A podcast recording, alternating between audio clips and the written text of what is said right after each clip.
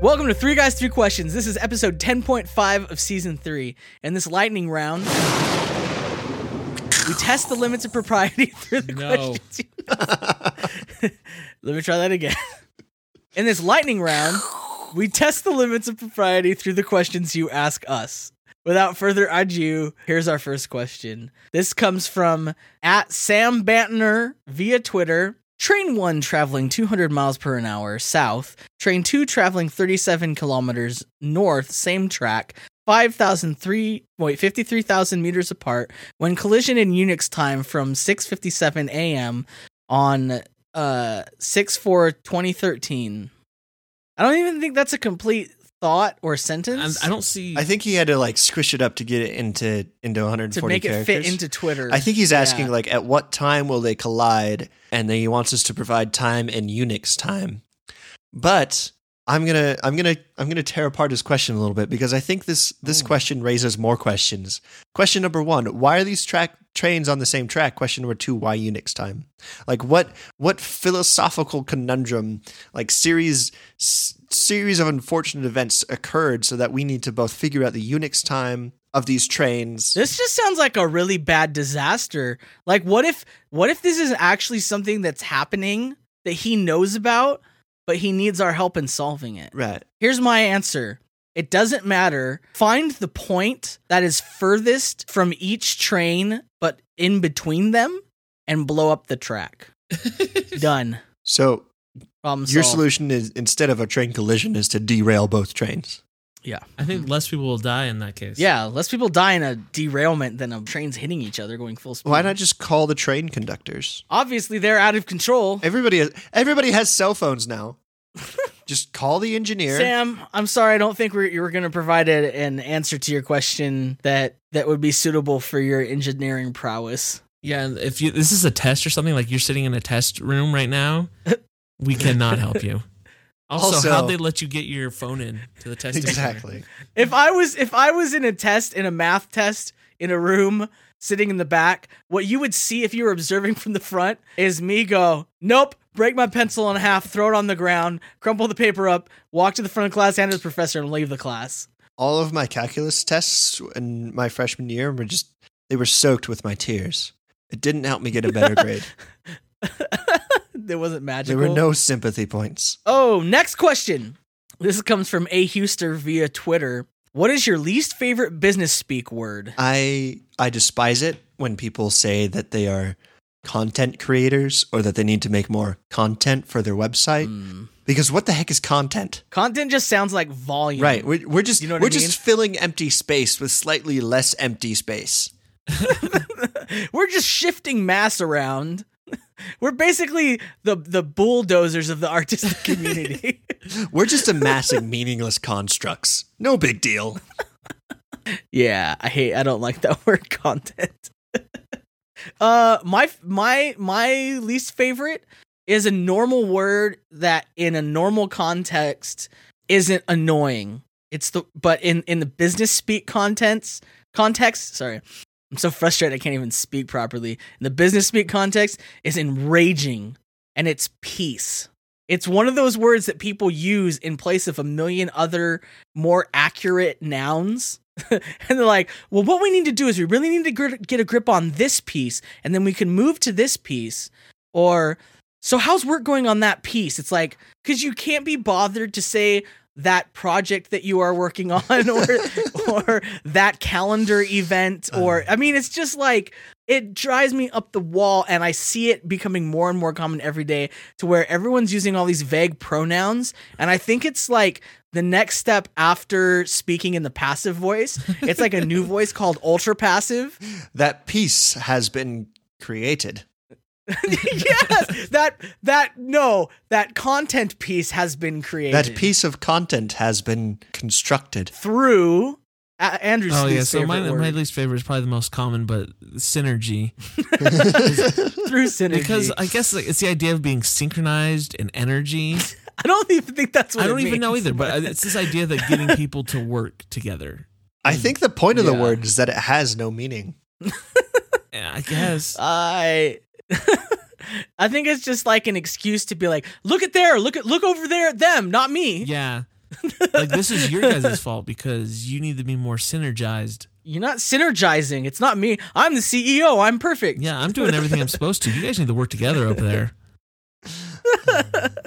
I don't need to work together because I'm a single unit. You know what I learned recently that I only that I that I thought was just something made up by 30 Rock? what? That 6 sigma is an actual like thing. Yeah, it is I like that blew my mind. Cuz because it sounds like a cool- because I think Tracy Morgan says it's a cool GI Joe. I I looked into it though and it's like it's I, I can't imagine how anybody takes it seriously. It just it looks like a parody of itself. Like on 30 Rock they didn't even they didn't even make fun of it. They just made it they, they just talked about its existence and it made fun of itself. Oh. Anyway, I feel like I feel like people in Six Sigma use the word synergy. So anyway, we should put the lightning back in the lightning round. Hmm. Okay. Next question is from Anonymous, a Greek fellow. Hey, you guys should do a self help special. A possible question is What do you do to get yourself out of bed when you really need to, but absolutely don't want to? I, I don't mind starting this one. Having to pee.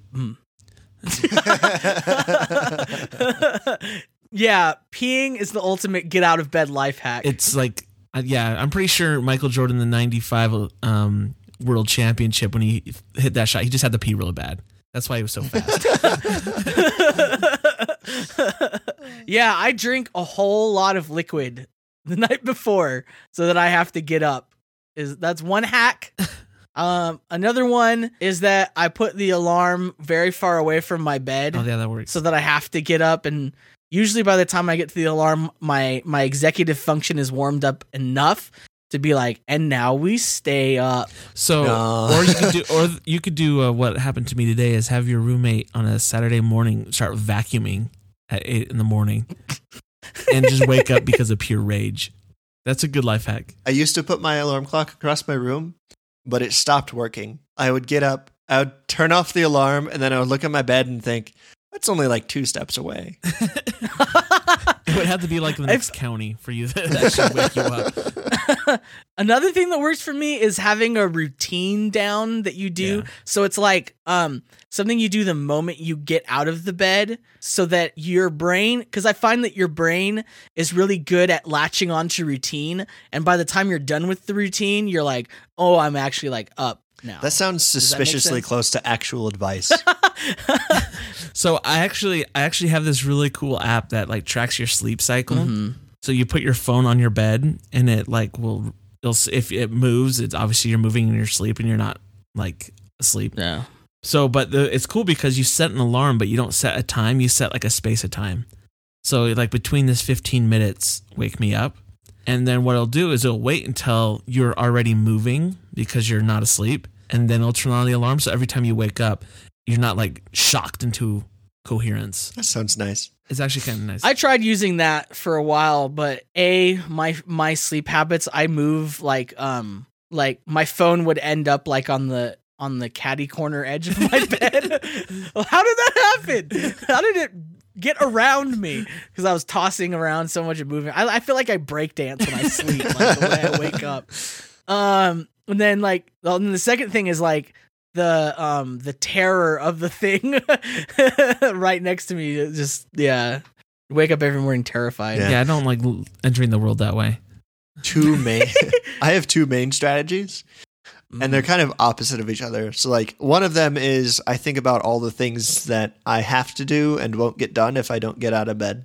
Like all I think of all the consequences, all the terrible things that will happen if I just stay in bed. hmm And that works most of the time, except that sometimes I'm like, I could live with that, and then I go back to sleep. Uh, See, that's the problem. My my part of my brain that's like good that the the part of your brain that's like the part that's supposed to be for like sacrificing and making tough decisions is actually like really overpowered in the morning. So I'm like, if you don't get up, you'll lose your job, your house will burn down, everyone will hate you, and I'm I'm like, oh, that's fine. It's not much different from how it is right now, anyway. Yeah, Yeah, whatever. but the other one that that that works whenever I manage to think of it Mhm. is I I like to think of what I'm gonna have for breakfast. Makes sense. That's really motivating. Imagine if you could like have one of those like sort of inventions that is just like a hot breakfast is cooking for you just outside your door, so that it would like the smell would waft. in. Sometimes I just go to the cafeteria here because it's it's five minutes away. I just walk there and get biscuits and gravy, and I'm happy. Aw. What if you what if you cooked bacon on a George Foreman? I'd be afraid of burning my foot. and then no one caring that you burnt your foot. Oh, on that note, thanks for listening. Uh, would you like us to cover your quandary or settle a debate? You can send your questions to us and we will provide answers just as deep and meaningful as those we just gave you. So, it's that fair warning. There are several ways to send your questions to us. Tweet your questions with the hashtag Ask3G, leave a voicemail or text at 760-881-4382, or go to 3g3q.close slash ask to submit it via Tumblr. Other than that, happy hunting. Thank you for joining us for our lightning round.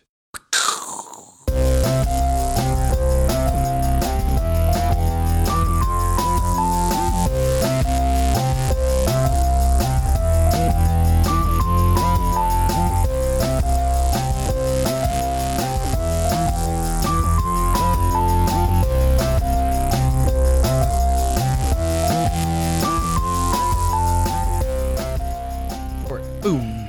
Boom diada, boom diada, boom diada, boom diada. Okay. Do do do do do do do do. I hate that song. it's like uh, I, I don't even try to sing. I don't even try to sing on every episode. It just happens. okay,